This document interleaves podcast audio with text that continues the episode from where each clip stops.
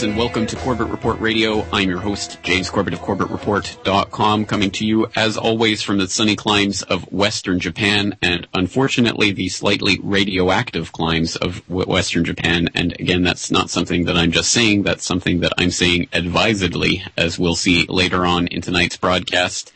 Of course, I am at CorbettReport.com and reporting from Western Japan, where I have been living for the past eight years now. And uh, unfortunately, as we saw last year, the Fukushima disaster really was uh, almost unthinkable disaster here in Japan and has really affected life in the eastern part of the uh, the main island here for many, many, many tens and hundreds of millions of people. But unfortunately, uh, we now are starting to see some interesting readings here in Western Japan as well as uh, the Fukushima disaster continues to unfold. So once again, I would exhort listeners who haven't done so to check into my website, fukushimaupdate.com.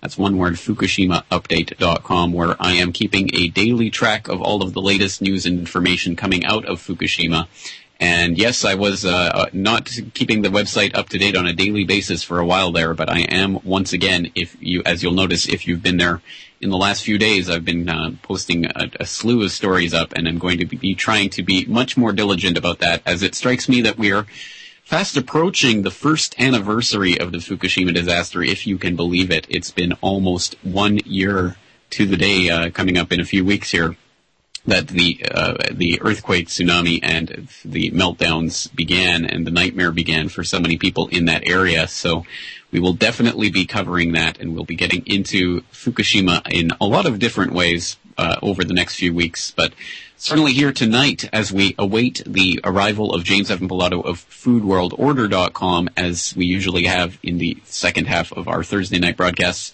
Well, in the first half of tonight's broadcast, we're going to be going through all of the latest Fukushima news and going over some of the uh, the worrying signs coming out of northeastern Japan.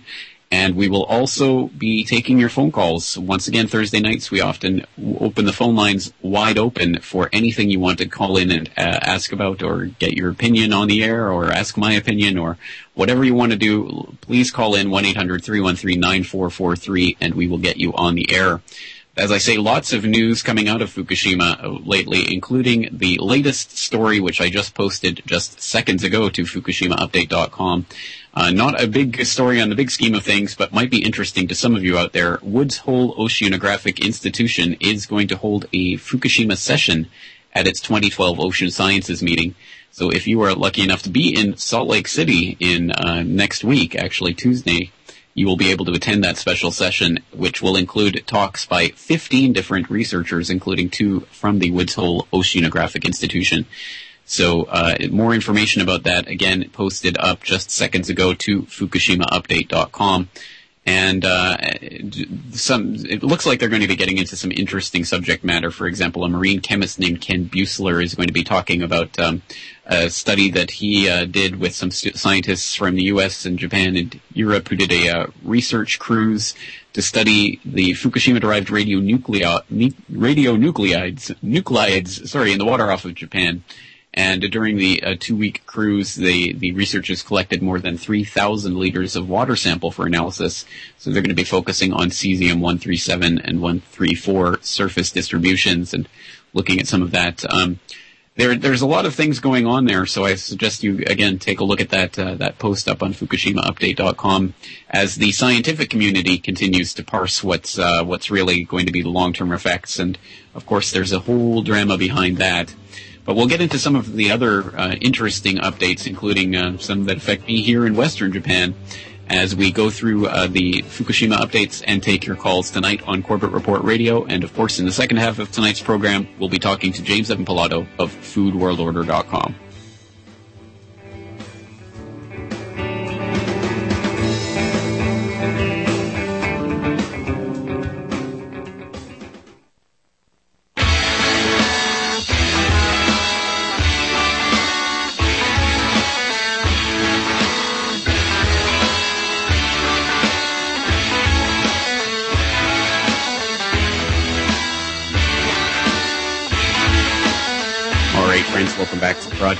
James Corbett of CorbettReport.com coming to you tonight with Fukushima updates from my other website, FukushimaUpdate.com. So if you want to follow along with tonight's episode, you can go to FukushimaUpdate.com. And if you're listening live, you will notice that, uh, that right on the front page there, we're going to be going through the stories, the top stories reverse chronologically. So we just went through the one that I just posted up minutes ago to the front page there talking about that science meeting coming up next Tuesday for people in the Salt Lake City area to find out more about the ocean contamination of Fukushima because of course the vast majority of the Fukushima fallout went into the ocean as we've seen before for people who have been following the website for any time and saw that really disturbing Aqua Chernobyl graphic uh, before about the, the spread of contamination into the ocean.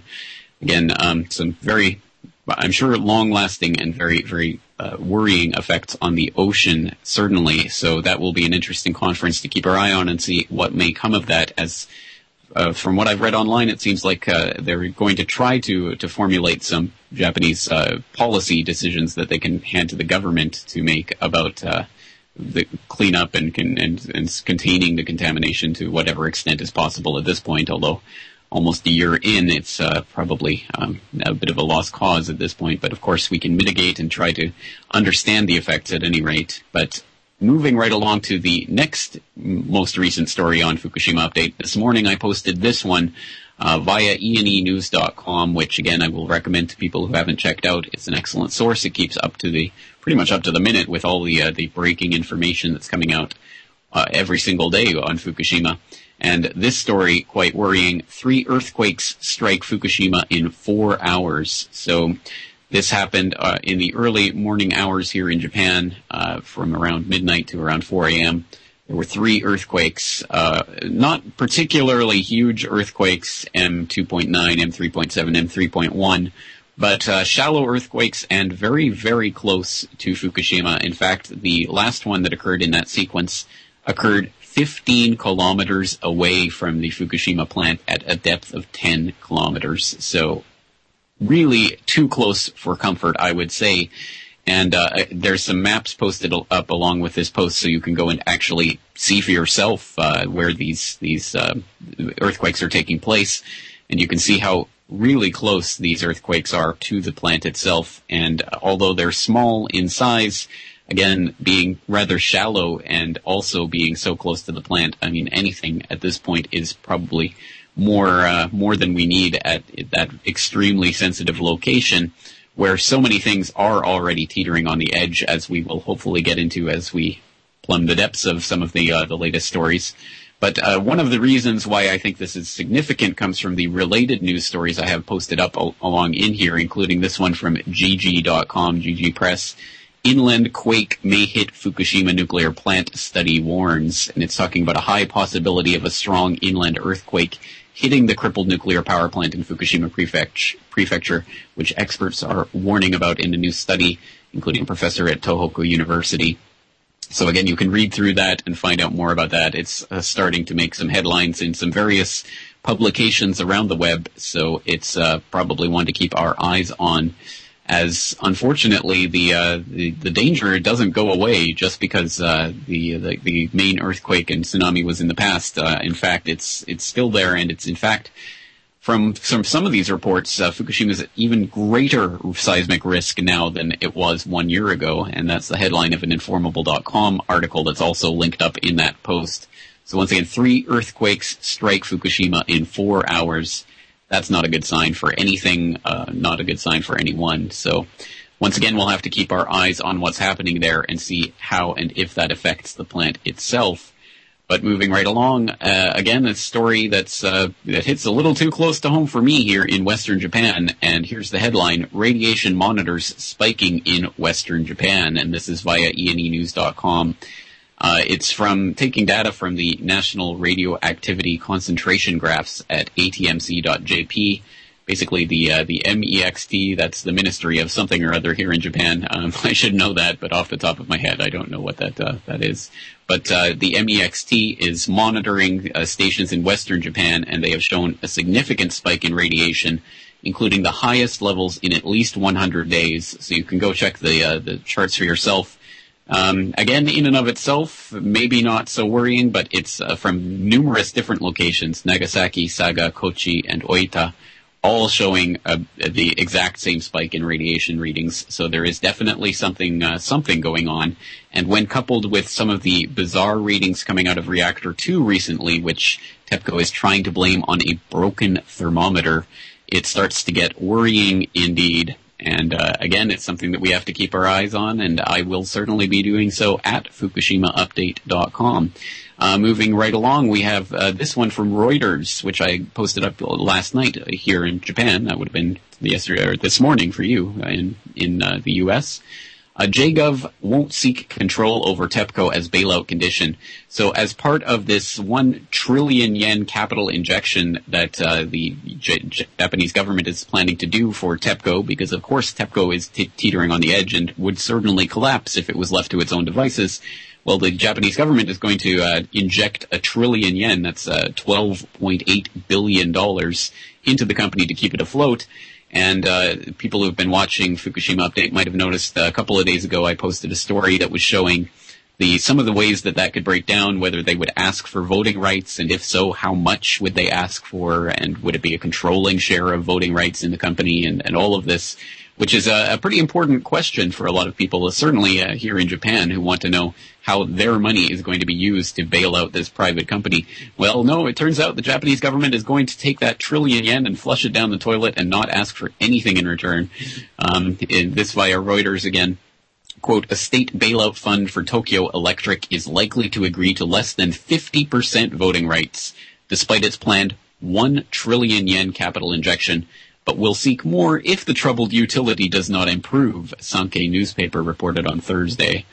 The fund will raise its voting rights in the operator of the Fukushima nuclear plant to two-thirds or more by converting non-voting shares if the power utility is deemed not making enough progress in rationalization and other efforts, the paper said. Yes, because TEPCO has proven itself to be such a great steward of the public trust so far that we, we definitely need to have them taking care of their own affairs even after this 12.8 billion US dollar injection into their company by the Japanese taxpayers, who once again are getting put on the hook for the problems caused by the corporatocracy. So it must be great to have one of those golden parachutes like these people uh, in these companies always have, where they can create problems of immense scale and scope that can't even be accurately comprehended or even understood at this point that may have ramifications for years, decades, centuries into the future that can literally destroy our Earth if uh, if if the worst case scenario happens. And uh, unfortunately, they uh, get their little golden parachute, and uh, the governments will just continue pumping money into them until uh, until the cows come home. Really. Um, because certainly the uh, the Japanese people have to pay for the sins of this one company or that's the uh, that's the idea they want us to go by. Moving right along backwards in time. Uh, again, we're going uh, back reverse chronologically here. We have a day 342 update. So I'm doing the daily updates as well as uh, stories. So if stories deserve their own post, I'll give them their own post. Otherwise, I'll kind of collect them into a daily update. So this is day 342 since the accident, and that's counting from Japan, not from uh, the U.S. So, as you know, we're across the date, date line here. But day 342 yesterday. Uh, the headline story that I posted up, documents show Japan, U.S. at odds over IAEA nuclear inspections talking about uh, the IAEA in the late 1960s and uh, some of the diplomatic cables that were going back and forth uh, between Japan and Sweden and Switzerland. At the time, talking about the IAEA and inspections and things like that, a bit uh, historical, but still, I think, an interesting story for people who want to know the background of this, because suddenly uh, atomic energy becomes once again a hot topic. So I think it it certainly does behoove us to understand a little bit of the history and how this all came together some of the other stories that were posted up in that update. Reactor 2 temperature steadily trending downward. Is gauge broken? For that's from enenews.com. Nuclear evacuation drill held in Ehime Prefecture. Uh, of course, there are radi- nuclear uh, reactors all around Japan, um, dozens of them. But uh, in fact, if I'm not mistaken, within a few weeks, all, every single one of them will be shut down for uh, scheduled maintenance, uh, of course, uh, obviously being shut down and not restarted at the moment because of what happened at Fukushima last year And uh, it's in very, very interesting to watch what's going to happen in the next few months and years as uh, the governors and the people of these various places will fight to keep these pla- these reactors closed down, and we'll see. And we'll see if this gives the lie to the idea that Japan needs nuclear power in the first place, because all of these reactors are shutting down. And hey, look, lo and behold, we still have power here in Japan. I wonder how that happens. So we'll see. We'll see how this affects uh, the economy. We'll see how it affects uh, the people here, and we'll see what happens. But it's an interesting thing that's happening here. Uh, Japan Times reporting uh, nuclear safety boss faults agency and utilities. Well, Department of the Bleeding Obvious there. Uh, also from Japan Times, Hamaoka locals evasive on no nuke future. And Daily Yomiuri, Naraha mayor opens nuclear waste dialogue. Outcome magazine reporting Japan firms plan wind farm near Fukushima, uh, according to a report. So trying to replace that nuclear power although wind farms are not the way to go for anyone who's actually looked into that scam. Um, absolutely one of the biggest scams out there, but at any rate. Uh, and also steelguru.com talking about bulk carrier docks in Fukushima to discharge coal, apparently the first coal shipment to discharge in that area since the disaster took place. So again, lots coming out on a daily basis at FukushimaUpdate.com, and I am keeping my eye on it the best I can. So I hope you will be joining me there on a daily basis for the latest updates. And again, the phone lines are open. We have one caller waiting on the line. If you want to get in, it's 1-800-313-9443, and we'll be back with your calls right after this.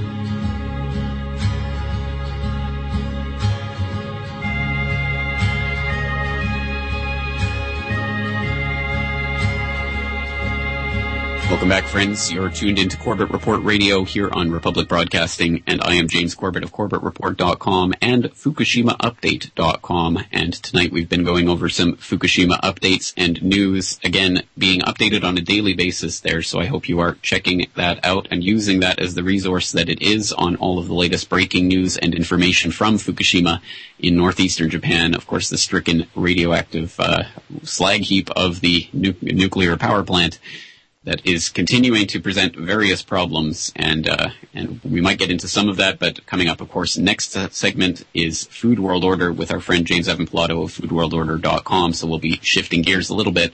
Before we get into that, we have one caller waiting patiently on the line. We have Brock all the way from Australia, so let's go straight to him. Brock, uh, thanks so much for uh, calling in. Hi, James. Can you hear me? I can hear you just fine. Fantastic. Uh, First of all, just wanted to say it's really, really great to talk to you. I've been following you and uh, James James Pilato's work for at least a few years now, and um, you know it's really fulfilling. And I just want to thank you so much for uh, all your work and professionalism. Well, thank you for, for tuning in, and thank you for uh, helping to spread the word about this information, which is the way that the, it helps to spread out, and uh, that's the most important key to all of this. Absolutely. Um, basically, I just had two things to ask you. Um, my wife and I are coming to Japan in October of this year, and I just wanted to get a kind of your opinion on uh, some of the things you've been doing to, you know, kind of uh, mitigate the effects of what happened in uh, on 311. And secondly, just also, uh, I just wanted to get a general sense of, you know, how the Japanese people are actually coping with this uh, tragedy. Very good questions. Are you coming for a short time or are you relocating to Japan? No, oh, I would love to relocate there at some stage, but um, we're coming for three weeks. I see. Uh, well, uh, it, again, it depends what, what area of the country you're going to be in. Um, I, am assuming you'll probably be in Tokyo or in Osaka. Uh, not necessarily. No, we're flying into Osaka, and we're actually going to stick to more of the western side of Japan, the um, Osaka, Kyoto, Okayama, Kanazawa kind of areas? Yes, absolutely. Well, that that would be what I'd recommend. I think the eastern side is uh, somewhat more dangerous at this point, and uh, that's why I, I personally, I, I don't go in that area right now, but certainly in terms of what I do at a personal level to, to try to mitigate the, the effects, as I say, the thing that, that concerns me absolutely the most, although those recent radiation spikes that are being picked up in the monitors are, are extremely worrying, so I want to know what that's about, but, but the thing that's been worrying me, uh, basically for the last several months now is the food supply. And again, it's, uh, it can be pretty difficult to, to really source where your food's coming from. Luckily, I obviously I read a bit of Japanese and I can I can understand you know which prefecture the, the, various vegetables are coming from. And luckily enough, here they actually do label each all the vegetables. You know what what prefecture it's coming from, assuming you can trust that. But um, but that's the way I've been attempting to do that. And of course, I've been avoiding seafood uh, of any sort because uh, anything that's being caught anywhere near that that region is just going to be contaminated. Um, if you've seen the, the, some of the spread uh, uh, the maps showing the, the spread of the contamination in the ocean, it's just a lost cause anywhere on that eastern side of the, the country, basically.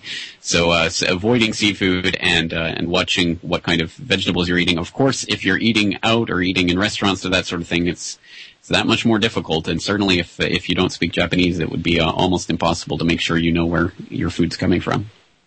I'm actually uh, just I started recently last month to learn Japanese to kind of uh, help my to, to, you know to help me uh, when I'm over there. Well, that's uh, that's all we can advise. Uh, uh, hopefully, for a few weeks' uh, time, it's not going to be um, you know life affecting, but uh, but absolutely, you should be as careful as you can about about where you're sourcing your food. Again, I think the food is the main supply, uh, the main source of concern for a lot of people out here in Western Japan.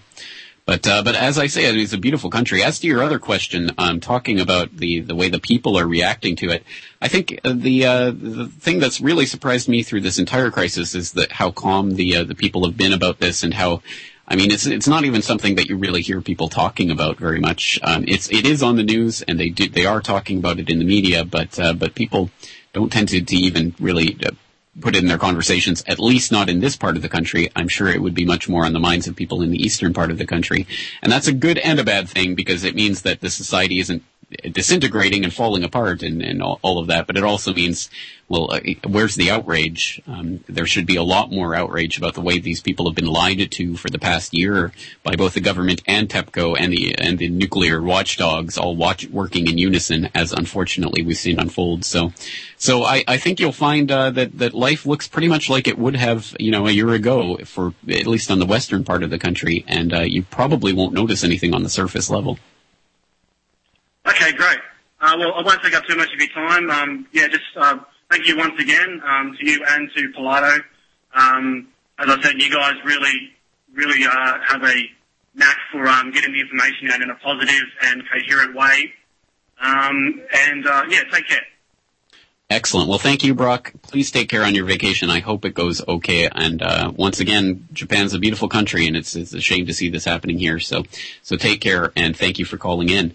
And uh, let me just uh, bring one more story to people's attention before the break here, before James comes up. Reactor 2 thermometer updates. Uh, go to Fukushima Update. It's on, now on the second page. I, I suggest people take a look at that because, as I said, Reactor 2 is having some well, really bizarre things going on right now, and uh, and it's something to keep our eye on. They're calling it a, a temperature gauge uh, thermometer problem, but I think it's something more than that.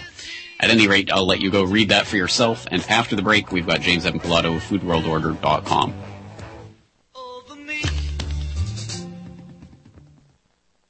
You're listening to the Republic Broadcasting Network because you can handle the truth.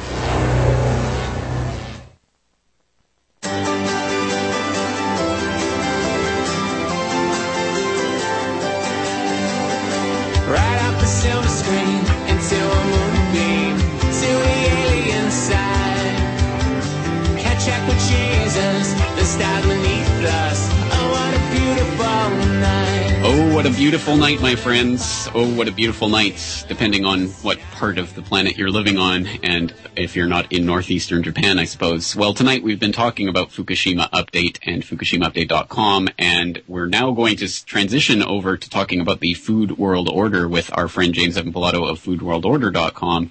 And in order to do that, we're going to uh, transition with a, uh, a very apropos story that I posted up yesterday to Fukushima Update uh, Fukushima ambassadors to eat and support East Japan. This coming from the excellent EX-SKF, again, another uh, site that I will definitely recommend for people who haven't been checking it out. He does a lot of great uh, translations of a lot of stuff that's that's only available in Japanese. He makes it available in English, so a very valuable resource there. And this story, uh, just uh, one of those ones that just make you shake your head. Quote, the Japanese government is going to make those, these young women eat food from the nuclear disaster affected Tohoku and Kanto to support the recovery. This is simply beyond my comprehension. Some on Twitter call it student mobilization, just like during the World War II.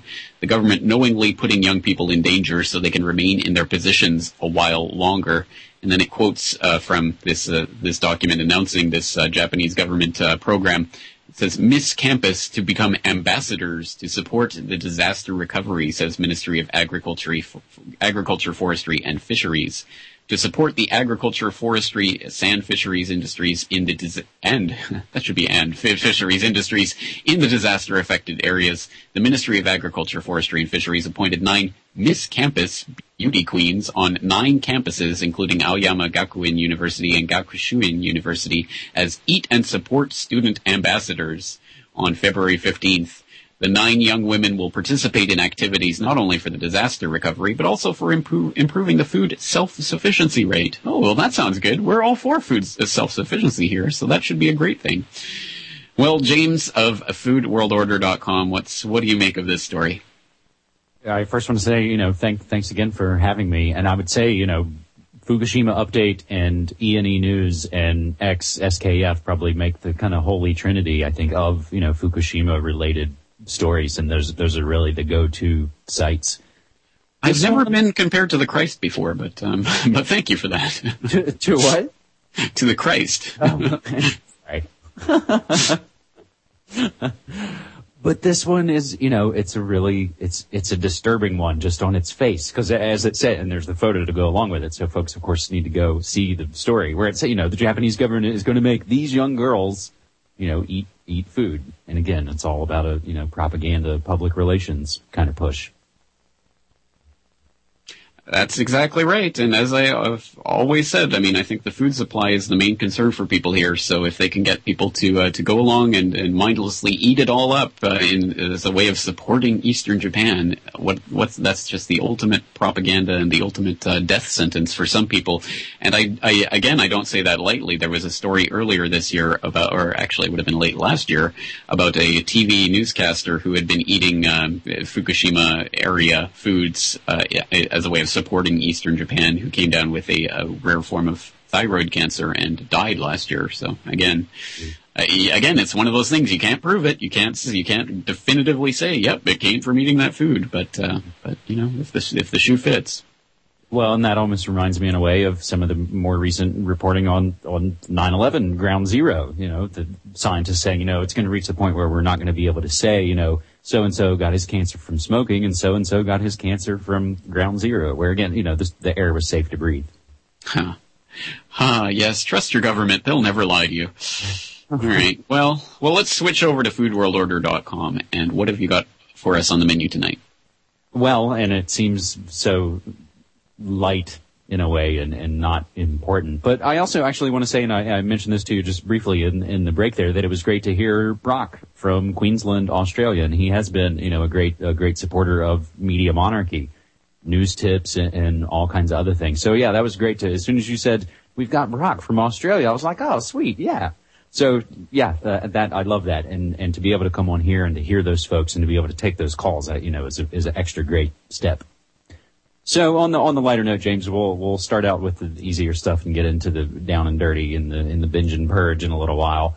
But from yet again Reuters, Kellogg's to buy Pringles from Procter and Gamble for 2.7 billion dollars. Kellogg Company agreed to buy Pringles potato chips from Procter and Gamble for 2.7 billion dollars in a cash deal that will nearly triple the cereal maker's international snack business. The transaction will also let household goods maker P&G, Procter & Gamble, finally leave the food business after its agreement with Diamond Foods Incorporated fell apart. Shares of Kellogg, which is aiming to expand a snack portfolio. I love international snack business and snack portfolios. That, that already includes Keebler cookies, Cheez-It crackers, and Kashi snack bars. kashi being one of the numerous items that you know you'll find in grocery stores that again is a little better than your average conventional kind of product. But you know, once you kind of peel back the label, you'll see, oh, that's owned by Kellogg's, or oh, that's owned by Kraft or Nestle. But I digress. Their their stock initially went up on this news, and then I think immediately was turned around as as I think Moody's and S and P all said, oh, actually, this might be a bad move. But adding Pringles chips to the mix will increase the size of their snack business to where it will amount for as much of total revenue as its well-known cereal business, the world's largest, with brands like K and Rice Krispies. Procter & Gamble had agreed to sell Pringles to Diamond Foods Incorporated last year, but that deal fell apart this month following discovery of improper accounting that led Diamond to replace its chief executive and finance chief, and the U.S. government is looking into Diamond's accounting practices currently. Diamond said on Wednesday, that would be the 15th here in the States yesterday, that it doesn't have to pay any breakup fee and its shares rose nearly 5%. And with Diamond's future unknown, some analysts have begun to question the attractiveness of its snack food brands, Kettle potato chips and Pop Secret popcorn to another buyer. Now, James, the Kettle part is interesting to me because they were recently at, they were owned by a UK firm called Lion Capital, which again shows you a lot of times our food companies aren't owned by people who care and love and are passionate about food just as, you know, the people who run record companies don't necessarily love and are passionate about music. It's just another widget to sell and to diversify their portfolio. But kettle chips are actually still based out of Salem, Oregon. And I've got a bag sitting next to me and I'll admit they're kind of a, you know, an, an indulgence. An indulgence indeed. Well, um, well, I, I shudder at the thought of sounding like CNBC here or something, but, uh, but really, who's the winner in this deal? I don't know if anyone is. yeah, exactly. I guess it doesn't really matter. It's just the uh, shifting of, uh, of another corporate uh, beast around on the uh, on the old chessboard. But um, but yeah, there you go, Pringles. Well, it is. I, I, I add a little graphic from from a UK source. And, and again, I'll tell folks in, in all my postings on, on all my sites, I always try and add in all those extra bits and links. So if it says, you know, a report was released, I'll go and try and find that report and link up the PDF for you and add in and, other. And let me just attest to that because uh, it, it's definitely useful for the type of things that I do, where I'm trying to collect, you know, the source documents and things. So I do appreciate that. And you, I didn't even notice that graphic was British until you mentioned it, and now I see, oh yeah, 955 million pounds. Well, I guess and, and it also says that in the rise and rise of Pringles, they were created to answer customer complaints that crisps too easily cracked or ah, right. stale. So another. oh, crisps! Are, oh, crisps are 955 million pounds. But it's all right. I'm, my my parents were British, so. Oh, yeah, allowed okay. to. You're allowed to do allowed that. to make fun of it. Yeah. I say? So let's we can flip entirely and and get a lot simpler with a story that originally comes from WSBT.com. And again, I like to try and find a lot of stories that you know may be specific to a place, whereas you know this this story that we're about to talk about is specifically out of and sourced from Indiana. But I think doing those kind of stories gives people the kind of microcosm, and they'll look at it and go, hey, I think that's happening in my town, or, or, oh geez, I wonder if that's happening in my town. But Indiana's Amish food markets seeing growth, and, and I'll just briefly read, even though Schmuckers, not to be confused with Smuckers and the aforementioned mega corporations, even though Schmucker's produce farm and greenhouse has been in business since 1964, it doesn't have a sign on the property, something not uncommon among Amish owned businesses. Many do little or no advertising and a few don't even have phones. But lately more people have been finding their way to Amish food sellers, sometimes driving long distances to shop, says Gary Zaire, president of the Merchants Association in Shipshewana, Indiana, a regional mecca for those seeking Amish style food. Lately, more are straying from the tourist beaten path to discover food purveyors even using the bulk and specialty markets, bakeries, and meat and cheese shops for periodic grocery shopping. James, I see this as an amazingly positive move. That people going somewhere, people who just are passionate about the food, and you don't even have to tie on any kind of you know religious or you know moral overlay to it. Yeah, well, I I haven't clicked through to the uh, the source article. I haven't read the whole thing yet, but uh, but does it go on in any way to interrogate why this is happening? I'm not sure if it does off the top of my head. Um, I think they just kind of talk to some of the different businesses and.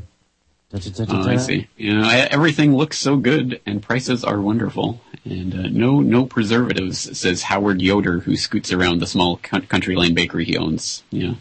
So I mean, they do start to touch on some of it, but I mean, clearly, why are people flocking to to Amish-owned businesses uh, to to buy their food? Well, clearly because uh, they they want food that's actually food, not the genetic monstrosities that we're mm. unfortunately more and more uh, are being shoved down our throats. So uh, so yes, it is a positive sign, and it does once again go to show that there are alternatives, and that it uh, yeah, I mean, sometimes we have to go out of our way and we have to do things that are that are more costly or more difficult, but uh, but if they can be done, and if we can direct our dollars away from the mega corporations and towards, you know, little uh, operations that that actually we know where the food is coming from, then how could it not be a positive thing?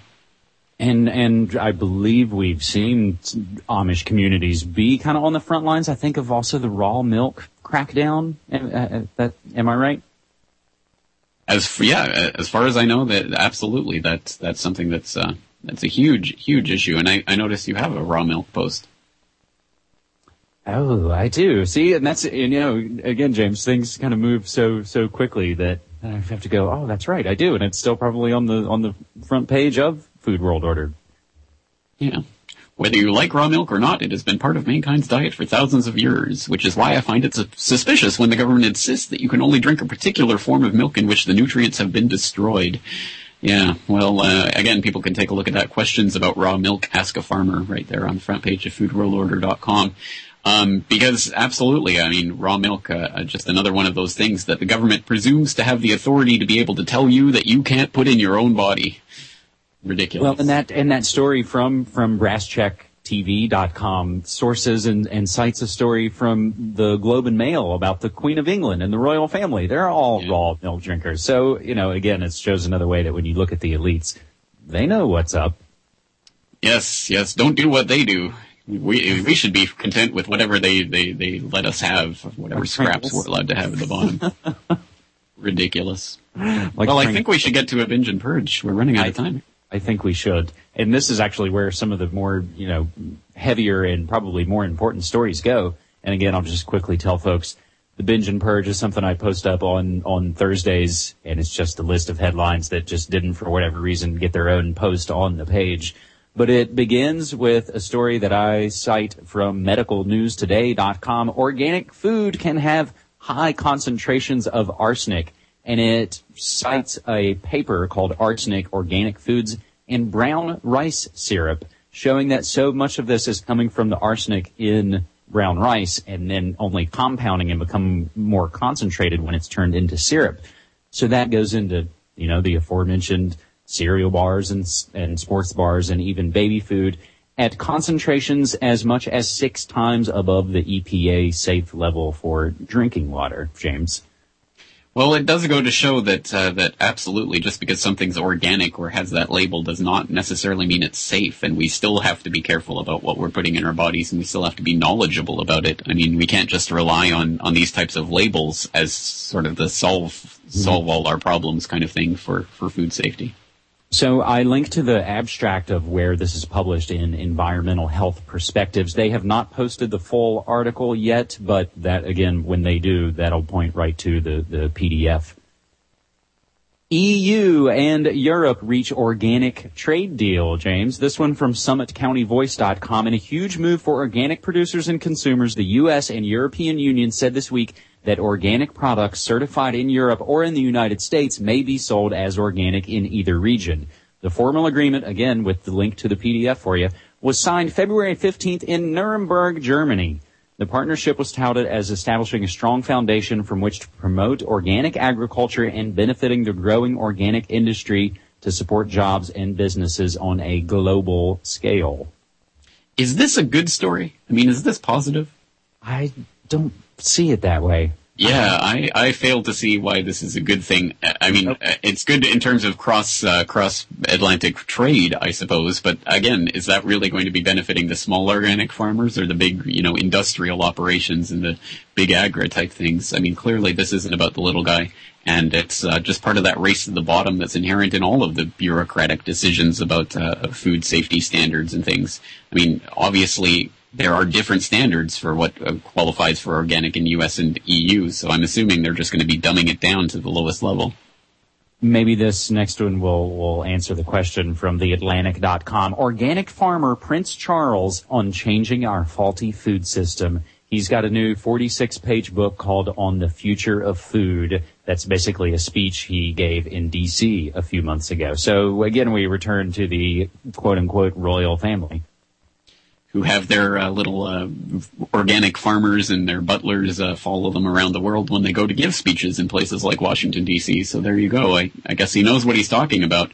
And to his credit, I mean, Prince Charles was uh, was saying things about uh, about the GM genocide in India that I mentioned in my recent uh, GRTV backgrounder, talking about patenting life and uh, and he was one of the few people who were standing up and, and saying anything about that, and, and the farmers in India who have been killing themselves because they were uh, sold a bunch of uh, magic seeds that they were told would end all of their problems, but of course uh, that didn't exactly happen, and they all ended up going into huge amounts of debt because the uh, the seeds, the GM seeds, come with that Terminator technology, meaning that they can't even save the seeds and plant them again the next year. So so again, I mean, there are some good things that come out of it, and I guess Prince Charles raises awareness of things like that, which is good. But obviously, I mean, clearly, it's a it's a question of uh, do as I as I say, not as I do, because uh, clearly he doesn't want the vast majority of people to to have access to the fresh foods that he does. But at any rate, we'll take a short break, and we will come to wrap things up right after this break.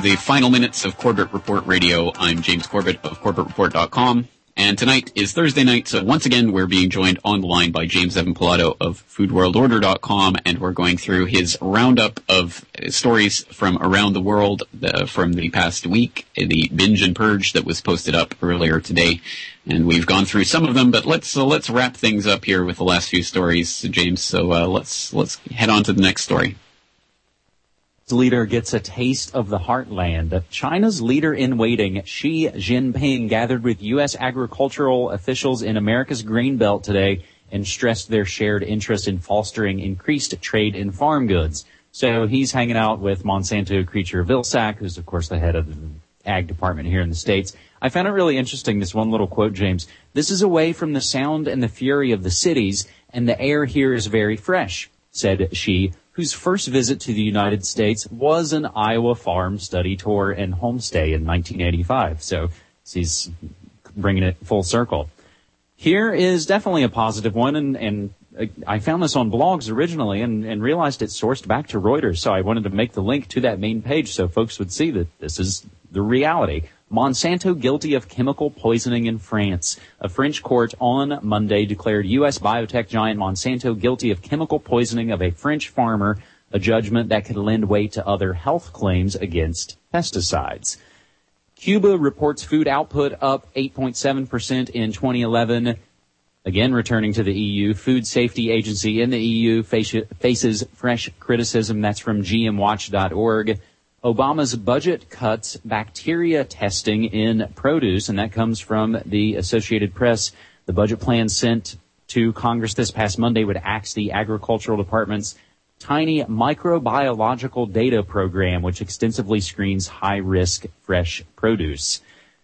Jimmy John's Sprout Break, fourth outbreak in four years. It's a fast food chain here that has constant outbreaks. And from the No Surprise department from the Eatocracy blog, man suffers heart attack while eating triple bypass burger at Heart Attack Grill. And James, in closing, an obituary from the New York Times. Nello Ferrara, creator of Lemonheads candy, dies at the age of 93, and he invented a lot of other candies. And again, another interesting bit. One of the candies is called the Atomic Fireball, and it was invented after Nello Ferrara served in Japan after World War II. A veritable Willy Wonka.